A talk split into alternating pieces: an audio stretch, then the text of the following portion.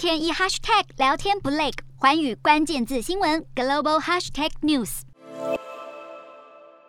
这一节的寰宇大话题要来了解为什么没有人敢惹中立国瑞士。那么乌俄的战火其实已经进入了第6天，那么各国当然是陆续的祭出一些相关的制裁手段，希望能够钳制普丁的行动，而且这个也是包含了中立国。那么瑞士的总统卡西斯他在28号就表示了，瑞士将要放弃他们的瑞士中立承诺，也要全面的采用欧盟的制裁措施。所以像是有什么呢？像是要冻结俄罗斯在瑞士的资产，还有冻结普丁在内一共336人在瑞士的银行账户，另外就是禁俄国的飞机进入瑞士的领空，还有取消瑞士的航空飞往俄国的航班，而且这些行动通通都是跟欧盟大致上是相同的。不过为什么瑞士会是这样子一个永久中立国呢？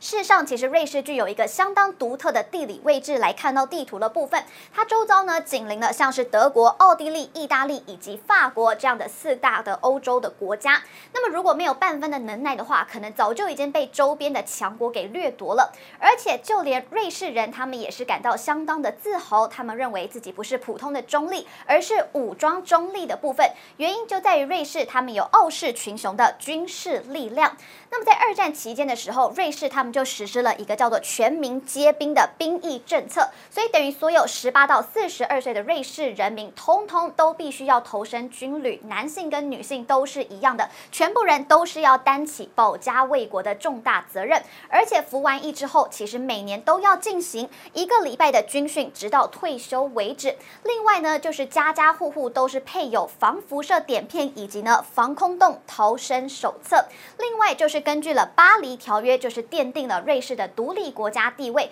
从此之后其实就不会介入任何的军事冲突，是瑞士成为永久中立国的重要历史依据。而且除此之外呢，瑞士的第2大城市也就是日内瓦，刚好就云集了像是联合国环境规划署、联合国难民署、世界卫生组织，还有呢世界贸易组织等等，一共是有160多家的联合国以及其他的国际组织，通通都是在这里，所以也让日内瓦就是成为了名副其实的国际城。